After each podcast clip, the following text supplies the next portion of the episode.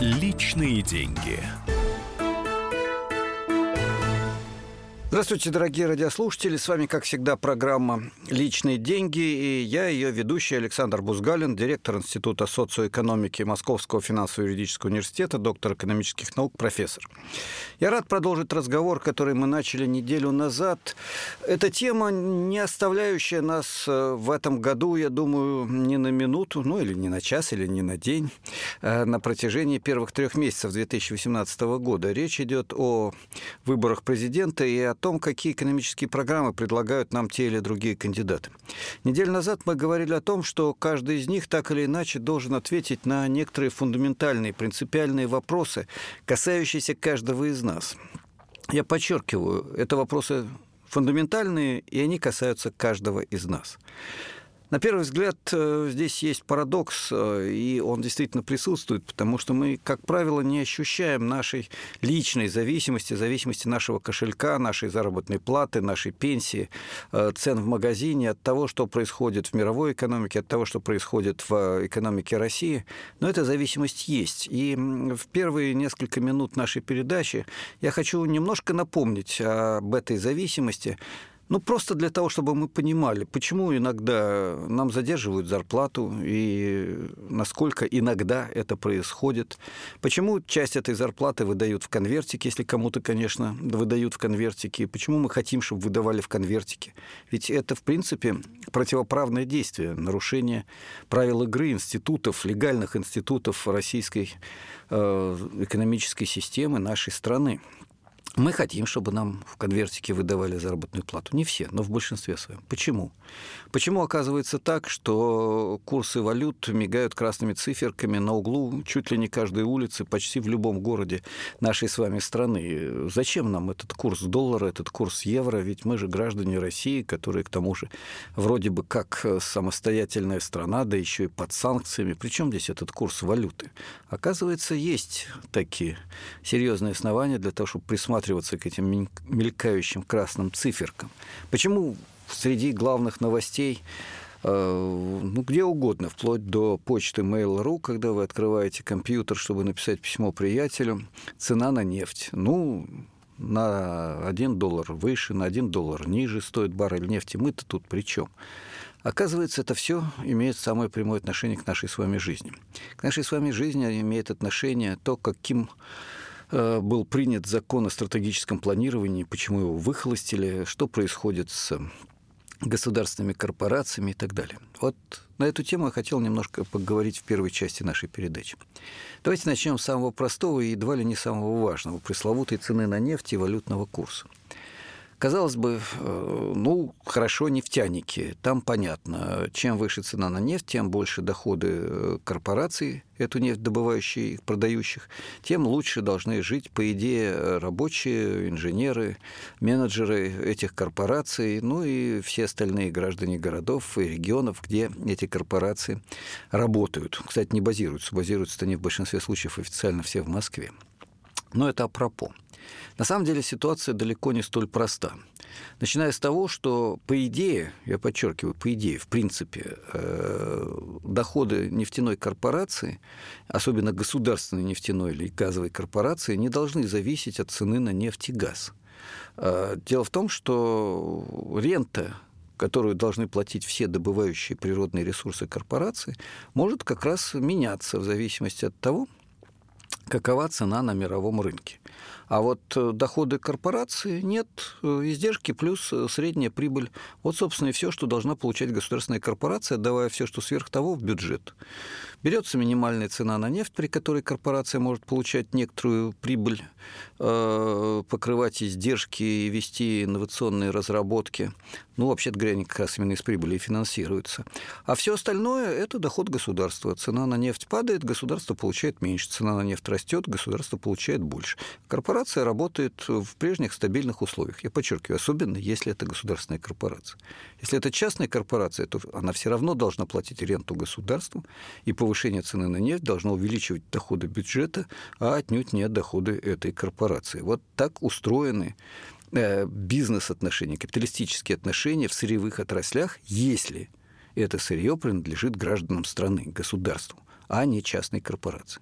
В России, если верить Конституции, все недры, богатство этих недр, за очень небольшим исключением, принадлежат гражданам нашей страны, от имени которых действует государство. И поэтому рента, ну, как всегда, вы знаете, да, что использование земли, природных богатств, леса, реки, чего угодно, оно связано с получением ренты. А вот эта рента, она должна полностью передаваться в руки государства. Вот так, по идее, должно быть. А так это или не так? Это очень серьезный вопрос. Это вопрос, который надо обязательно адресовать кандидатам в президенты и разбираться, как они собираются на него отвечать, как они отвечали на этот вопрос в прошлом, как отвечала на этот вопрос та партия, которую представляют эти кандидаты. Давайте я еще раз напомню, крайне не лишнее посмотреть, наконец, в интернете, как голосовали те или другие партии по ключевым вопросам социальной и экономической политики. Но мы еще к этому не раз будем возвращаться. Я упомянул про нефть, но цепочка-то раскручивается дальше очень сильно. Оказывается, что едва ли не наполовину, прямо и косвенно, наполнение государственного бюджета зависит от того, какова цена на энергоресурсы на мировых рынках. Пресловутая нефть, газ. Да плюс к этому надо бы добавить минеральные ресурсы, ведь Россия ими очень богата, да и продажа цветных металлов и многого чего другого, что производится, точнее, добывается и производится в нашей стране, это важные источники дохода бюджета. А если это доход бюджета, то это значит в будущем или непосредственно, прямо сегодня, эти деньги могут и должны превращаться в заработную плату учителей, врачей, всех тех, кто работает в государственном секторе. Они должны превращаться в пенсии, которые зависят очень сильно от государственного бюджета, хотя формально вроде бы там есть пенсионный фонд. Они должны превращаться в инвестиции государства, в строительство новых крупных, талантливых, интересных предприятий, мостов, дорог, самолетов, космических кораблей, школ, университетов. Вот на что идут деньги из государственного бюджета. И чем больше цена на нефть, тем, соответственно, больше наполнение государственного бюджета, если эти деньги не оседают в карманах новоришей, представляющих из себя прямых или косвенных, легальных или нелегальных хозяев сырьевых корпораций. Вот это первая связка. Вопрос, который касается каждого из нас. Потому что, как выясняется, от цены на нефть зависит кошелек учителя, от этого зависит кошелек пенсионера, от этого зависит, будет или нет новое оборудование в больнице, в клинике, построят или нет новый корпус для исследовательского центра, будет или нет обновлено оборудование на предприятии, будет или нет отремонтирована дорога, жилой фонд и многое-многое другое. Поэтому давайте смотреть внимательно на эти процессы и не просто гадать о том, какая будет цена на нефть, а прежде всего думать о том, как будут использованы нефтяные доходы и как добиться того, чтобы их не разворовали. Давайте об этом спрашивать наших кандидатов в президенты, спрашивать жестко, желательно анализируя то, что было в недавнем прошлом, разбираясь, что может и должно быть в будущем. Кстати, в прошлом все было не так уж плохо.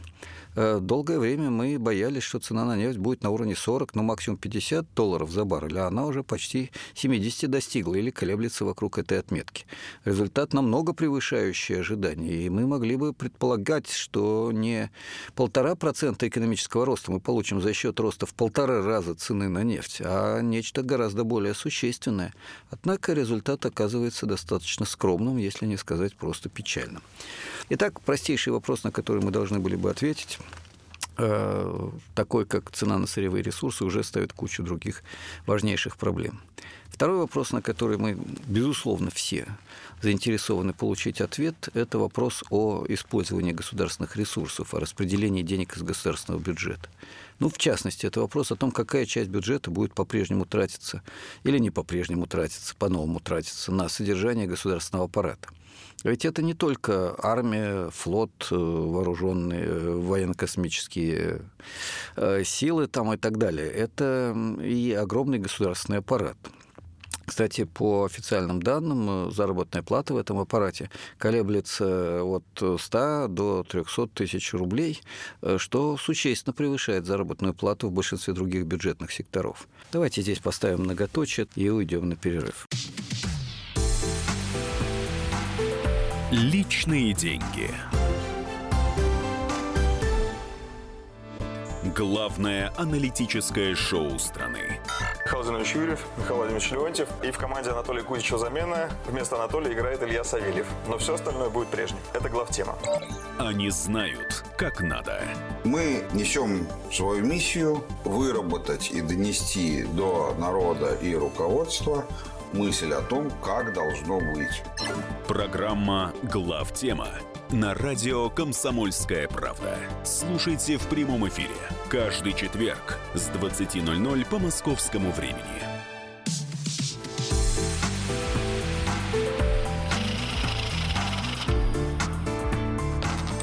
Личные деньги. Мы продолжаем наш разговор о том, какими могут и должны быть ключевые проблемы, ключевые вопросы, на которые должны отвечать кандидаты в президенты, и о том, какие вопросы мы можем и должны задавать им, ну или, по крайней мере, интересоваться тем, как они собираются решать эти вопросы. Проблемы экономики – это проблема не только того, что в нашем кошельке, не только проблема того, какая у нас заработная плата и какие цены в магазине или на услуги ЖКХ. Это гораздо более крупный блок проблем. И часть из них мы обсудили в первой трети нашего эфира. Напомню, в программе «Личные деньги» с вами, как всегда, Александр Бузгалин, директор Института социоэкономики Московского финансово-юридического университета, доктор экономических наук, профессор. Мы с вами в первой части нашего эфира говорили о том, что личные деньги, как ни странно, напрямую зависят от мировой конъюнктуры, от цены на нефть, от цены на другие сырьевые ресурсы. Но не только от этого. Они зависят от того, как используются эти доходы от нашего общенационального состояния, в значительной степени продаваемого за рубеж. Как распределяется доход от нефти, газа, какая часть идет в государственный бюджет, какая часть оседает в карманах руководителей и хозяев нефтяных и газовых корпораций, какая часть идет на обновление, инновации и так далее и тому подобное. Мы говорили о том, что в государственном секторе тоже есть проблема, как используется государственный бюджет и насколько равномерно. Когда-то на заре рыночных реформ, об этом я говорил в конце первой части передачи, предполагалось, что все работники государственного сектора будут получать в равной степени дифференцированную зарплату, ну, скажем, различаясь в 10 раз. Для начинающего врача или там санитарки в больнице с одной стороны и ведущего специалиста в клинике с другой. Для ассистента или лаборанта в институте, в университете и профессора, ведущего ученого. Для чиновника, который только пришел на работу в министерство, и министра, который руководит этим подразделением. Реально ситуация сложилась совершенно по-другому. Реально по-другому сложилась ситуация в нашей стране в том, что касается распределения государственных ресурсов на содержание разных групп государственных служащих. Огромный чиновничий аппарат, который несравним с объемом, в таком случае должным объемом работников образования, здравоохранения, культуры, науки и так далее. В нашей стране, к сожалению, рост бюрократического аппарата за годы рыночных реформ стал почти немыслимым. Посмотрите хотя бы в Москве на количество зданий, оккупированных чиновниками. Они расплодились, их стало гораздо больше, чем было в советские времена. Ведь тогда там помещались и партийные чиновники, и чиновники Советского Союза, и чиновники России, и чиновники Москвы. Сейчас что-то просто чудовищное.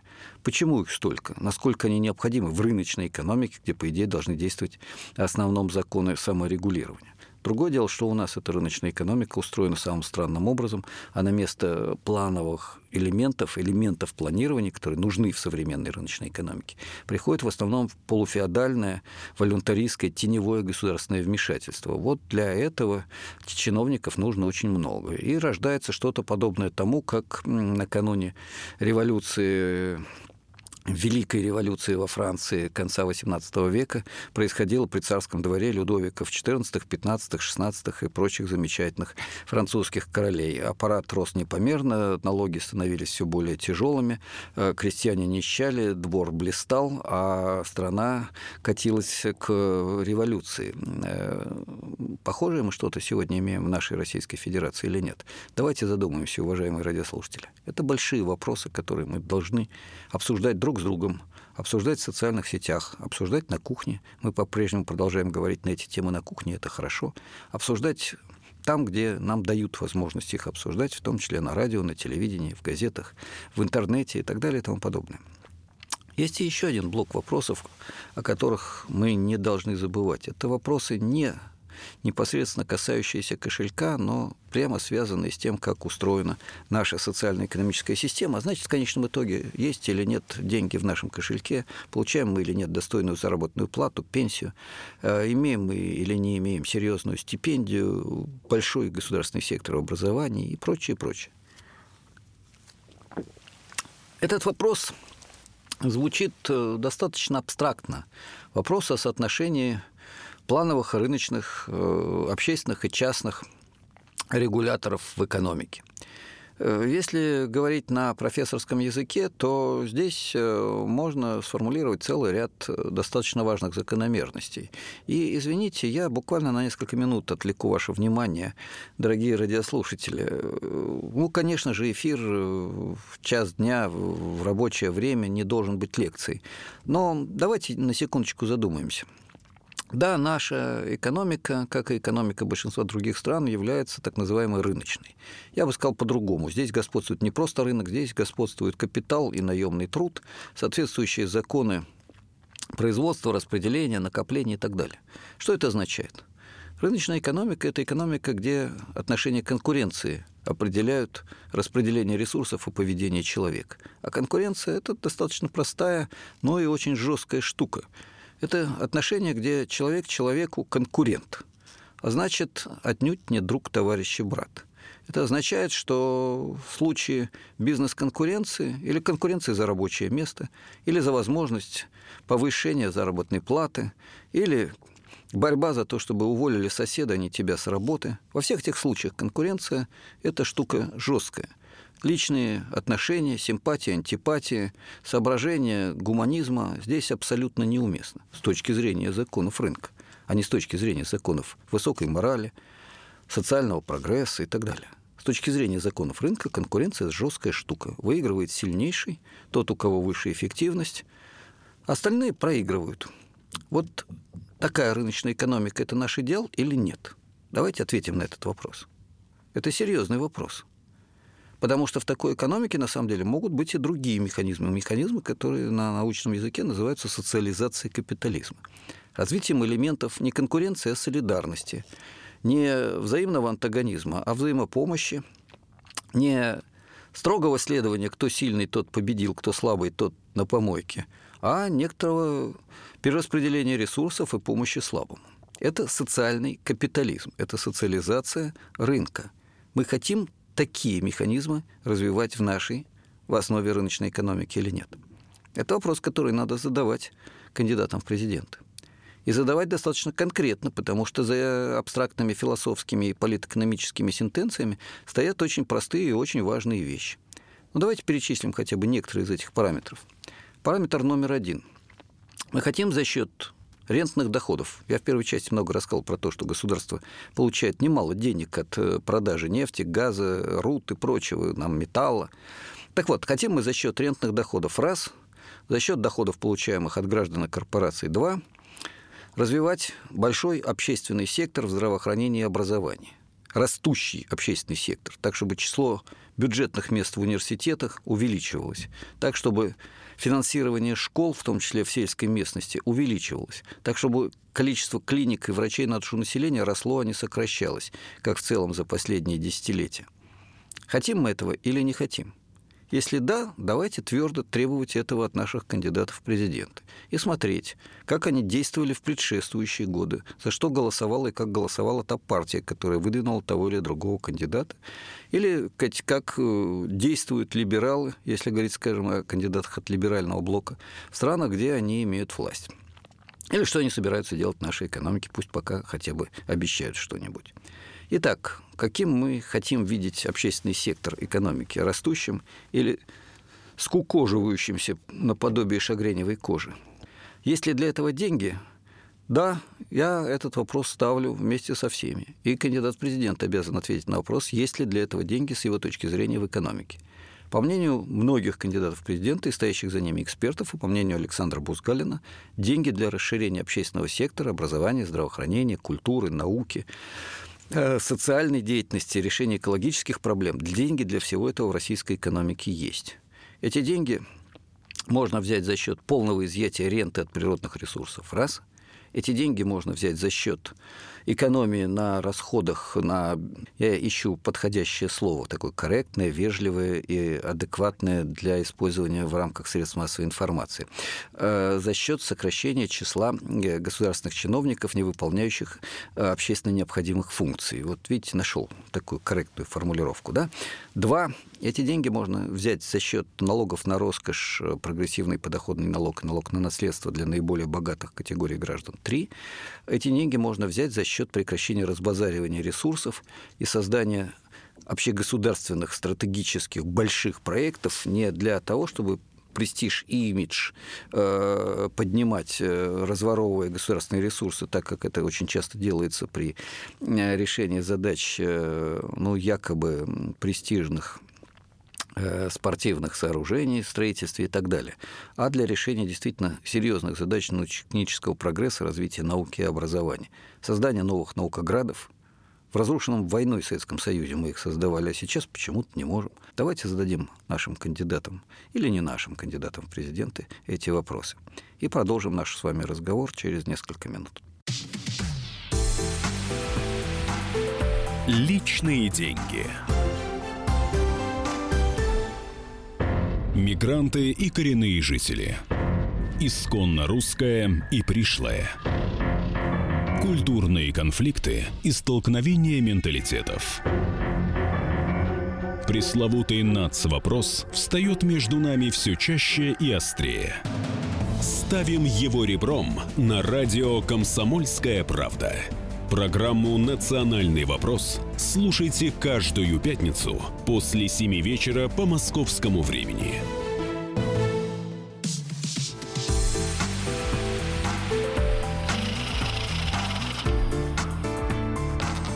Личные деньги.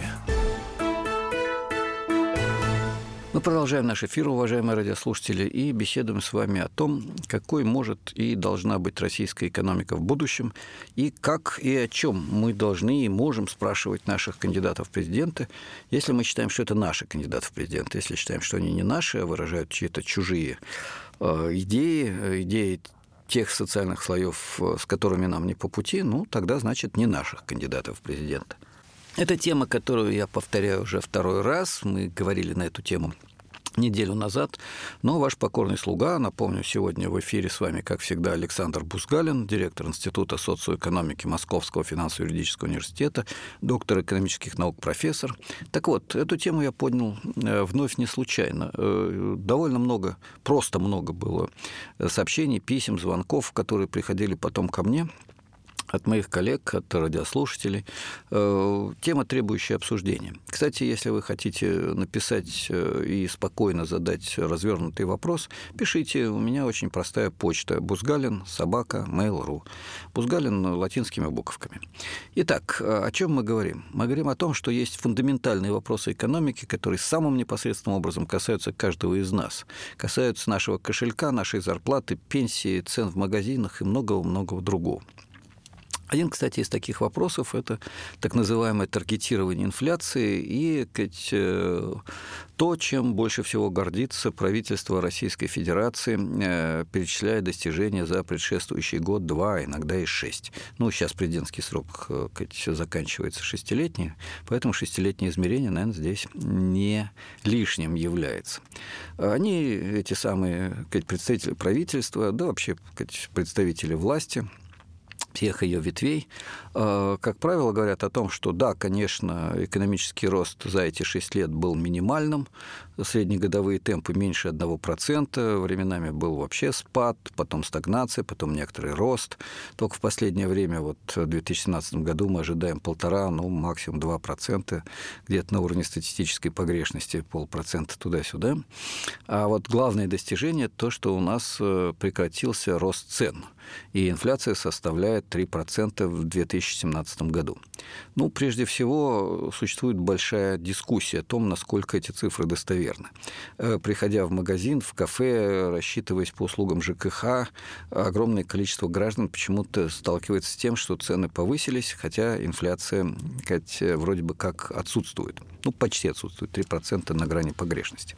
Я немножко прокомментирую этот вопрос. Дело в том, что при подсчете инфляции складываются цены на очень разные товары. Может дешеветь Rolls-Royce и дорожать мука. Может дешеветь навороченный ай-хай и прочий фон, но при этом повышаться цена на молоко, ну и так далее и тому подобное. Поэтому очень важный параметр – это цены на продукты первой необходимости, услуги ЖКХ и многое другое. Ну, кстати, может снижаться цена на элитную недвижимость, тоже очень важный сегмент рынка. Понимаете, сколько стоит 20-комнатный особняк? Это не пустяковый вопрос. Вы зря... Кто-то, может быть, сейчас улыбается, уважаемые радиослушатели. Это принципиальной важности проблема. И джипы могут дешеветь, распродажи бывают. Знаете, так вместо 20 миллионов можно заплатить всего 18. Ну, какое счастье, правда? Извините, я что-то немножко отвлекся. Ну, так вот, таргетирование инфляции было бы всем хорошим делом, если бы не осуществлялось в значительной степени за счет того, что попытка придавить рост цен приводит к тому, что придавливается экономический рост. Я не буду сейчас читать лекцию по макроэкономике, объяснять, почему это происходит. Если вам интересно, читайте материалы академика Глазьева, профессора Бузгалина, многих других серьезных ученых. Они объясняют, почему происходит именно так, а не иначе. В любом случае, мы находимся в очень жесткой ловушке, которую я бы назвал стагфляцией. Инфляция, правда, небольшая, а вот стагнация довольно стабильная.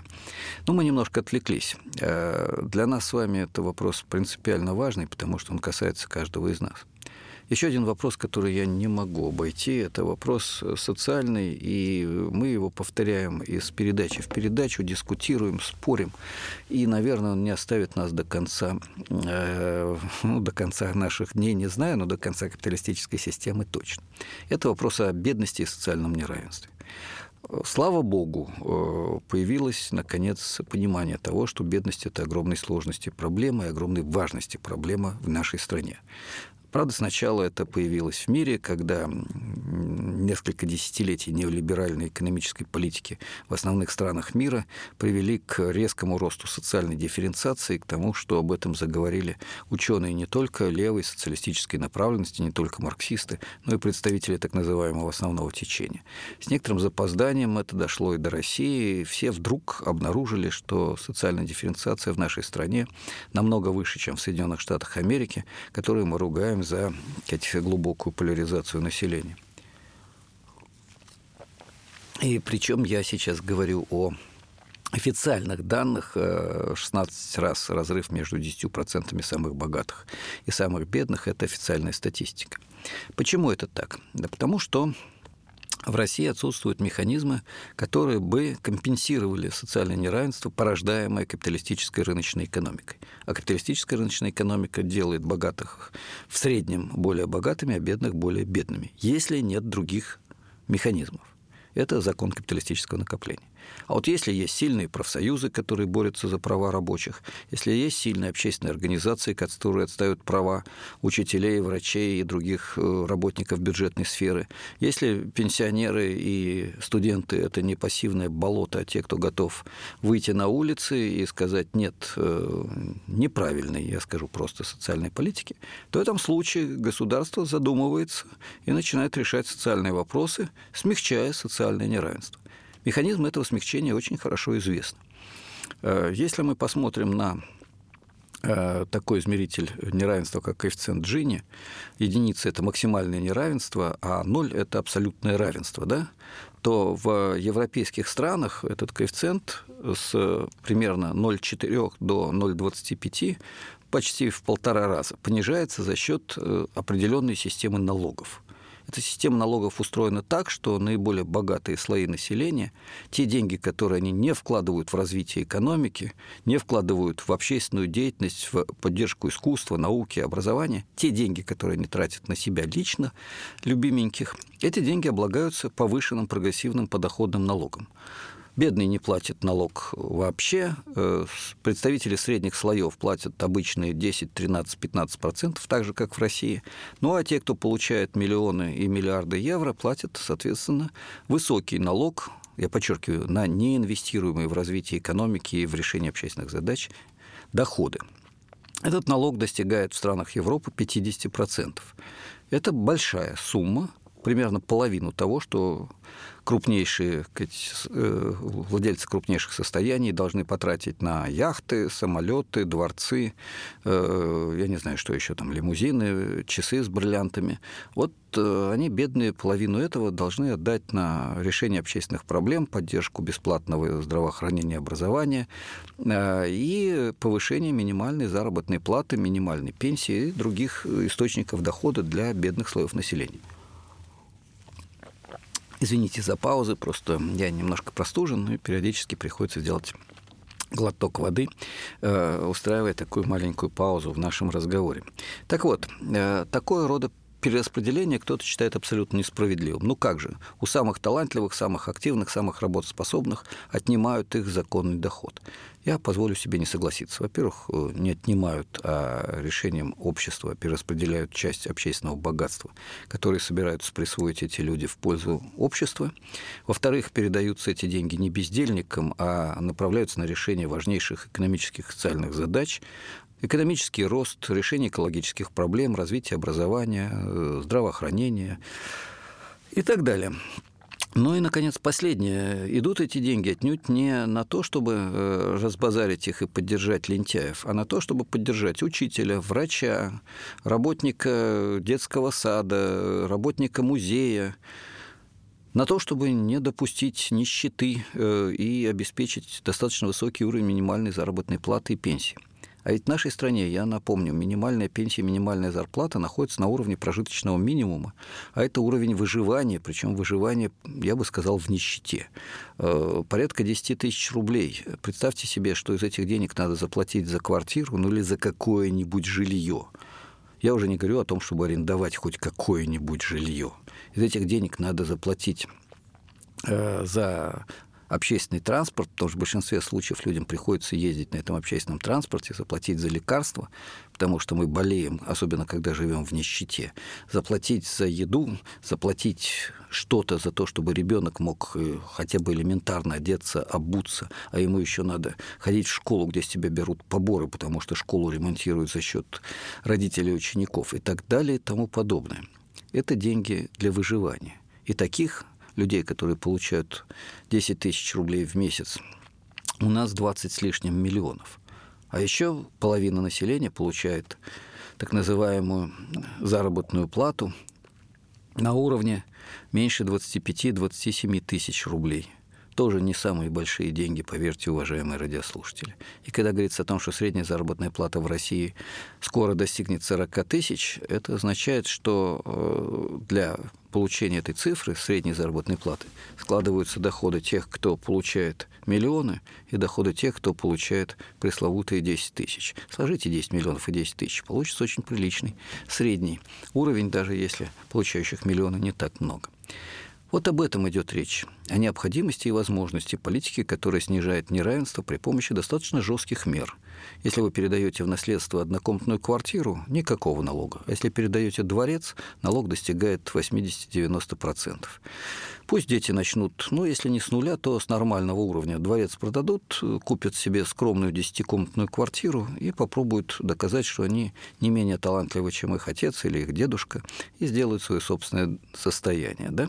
К тому же ведь считается, что рынок – это общество равных стартовых возможностей. А что это за равный старт, когда 1 миллиард?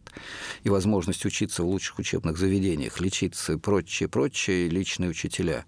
А у другого деревня Гадюкина, где всегда идут дожди, и где до ближайшей школы добраться огромная проблема, и жить почти не на что. Давайте здесь поставим многоточие. У нас сегодня был серьезный, сложный разговор. Разговор о том, как можно и должно вопрошать наших кандидатов в президенты о том, что они сделали, если они уже что-то сделали, о том, что они собираются сделать, за что голосовала и как голосовала их партия, если они представляют партию, и спрашивать о главном. Не о том, как он выглядит, не о том, есть у него или нет любовница или любовник, не о том, В общем, не о ерунде. Спрашивайте о главном. Давайте не будем забывать это. С вами был Александр Бузгалин, директор Института социоэкономики Московского финансово-юридического университета. До встречи через неделю. Личные деньги.